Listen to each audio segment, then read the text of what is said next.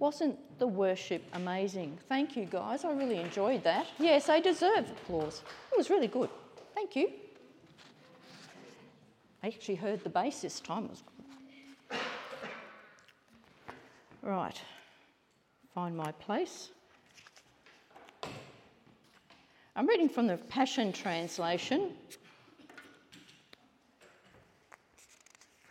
1 Corinthians, uh, no, yeah, 1 Corinthians 13, 1 to 7, if anyone wants to look it up or just listen. I think we all know it, but the Passion Translation has some interesting understandings of it. It really expands on it. So does the uh, Amplified. I was uh, using three versions looking at this, thinking this is really awesome. Okay. So it's love, the motivation of our lives. If I were to speak with eloquence in earth's many languages and in the heavenly tongues of angels, yet I didn't express myself with love, my words will be reduced to the hollow sound of nothing more than a clanging cymbal. And if I were to have the gift of prophecy with a profound understanding of God's hidden secrets, and if I possessed unending supernatural knowledge, and if I had the greatest gift of faith that could move mountains, but have never learned to love, then I'm nothing. And if I were to be so generous as to give away everything I owned to feed the poor, and to offer my body to be burned as a martyr without the pure motive of love, I would gain nothing of value. Love is large and incredibly patient. Love is gentle and consistently kind to all. It refuses to be jealous when blessing comes to someone else. Love does not brag about one's achievements nor inflate its own importance.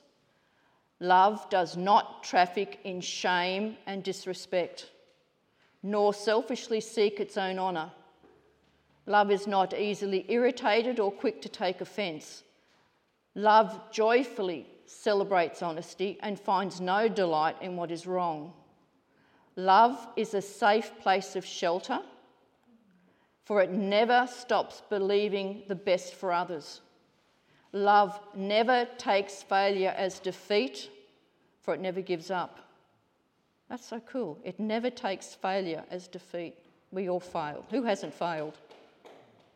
Yeah, no one. But the thing is, don't give up. Don't ever give up. What I want to um, just quickly talk about, just a couple of things I found, is the Hebrew word for love is ahava. The Hebrew word for father is av or av, av. Ahava is spelled A H A V A and av is A V. You see, Father is in love, God is love, and love is incomplete without God. Love is incomplete without God in our lives when we think about, and I had this written down, Judy, beforehand, but John 3:16, for God so loved the world. I don't need to expand on that because uh, we've just been singing it. But it's so true, and we're reflecting on this as we, in our time of communion, on Jesus, how God spared nothing to get us back. That's how much we are worth. We like myself many times, feel like I have nothing to offer. You know, I'm not talented and I certainly can't sing, but God thinks I am worth dying for. You were worth dying for. So that we can live. I mean, really live.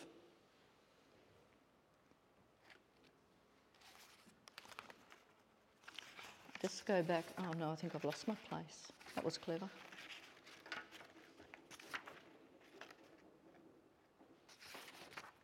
Bear with me. This goes on forever because it's expanded. There we are. I just want to read the notes they had down, the, the study notes they had at the bottom. And um, the Aramaic word for love, get this, is hooba, H O O B A, and it's a homonym that also means to set on fire. Now think about it. It's difficult to fully express the meaning of this word and translate it into English. You could say that the Aramaic concept is burning or fiery love, coming from the inner depths of the heart as an eternal energy and active power of bonding hearts and lives in secure relationships. The Greek word equivalent is agape, which describes the highest form of love. It is a love that God has for us. It's an intense affection that must be demonstrated. Like we don't just feel it and feel wonderful. He has to express it. We have to express our love. It is a loyal, endless, and unconditional commitment of love. Feelings are attached to this love. It's not abstract, but devoted to demonstrating the inward feelings of love toward another with acts of kindness and benevolence. Okay, we got that. Let's take the word faith when it, it spoke about if you had enough faith, you could, you know, transplant mountains. The word faith is the Hebrew word emuna, emunah, sorry. The root word for that is emun, which means trust. So all we are doing, faith just sounds so lofty and unattainable, but it's not. For ordinary Joe Blows like us, faith just means trusting God. That's all we need to do is we trust God.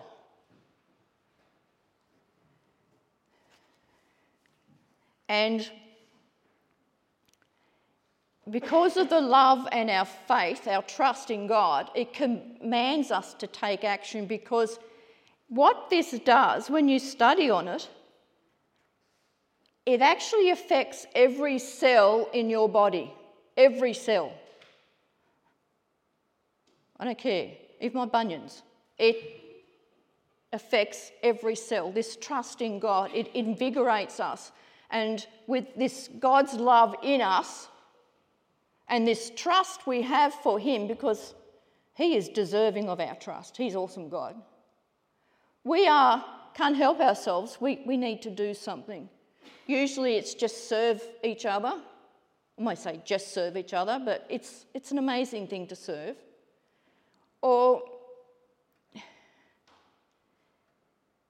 pray, it, it's, we have to express it however our giftings are. Mine is serving, and my secondary gift would have to be teaching, but I tend to just fill in gaps where people need help. That's just what I do. May, may not do it well, but I love to do it. So, what I want you to think about is couple of things is while we take communion is think about God's love for us and how his love has boots and he's not afraid to get into the muck and mire of our lives and our feelings and whatever we've done or going to do. He's not afraid even now to get his hands dirty. He loves us that much and he will do, still do anything to get us to him. Okay, and what another thing I want you to think about is because we have God's love, the ahava, in us, we also have Jesus, God, Holy Spirit. He is in us. We have those boots and hands that should not be afraid to get our hands dirty to help other people. And, or even to speak to people in the street, for me, that's incredibly difficult. But if, if there's an opportunity where you could, you feel led to say something about Jesus or offer to pray for someone. And I find that hard because I'm a, very much an introvert. And it appears to be a failure.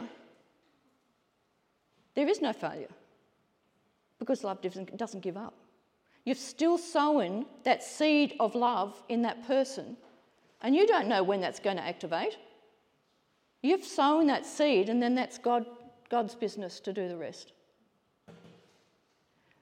I'd like to pray for you guys. Dad, I just thank you for these people here, and I particularly thank you for who you are your love, your compassion, your loving kindness, and your, your hands and feet and heart to get into our lives and, and, well, serve us so that we can serve others. I, I bring these people and myself before you now, and I speak healing. I speak healing over every single soul in this room. I speak healing for the body, healing for the mind, and healing for the spirit. In Jesus' name, Amen. Take communion as you feel led.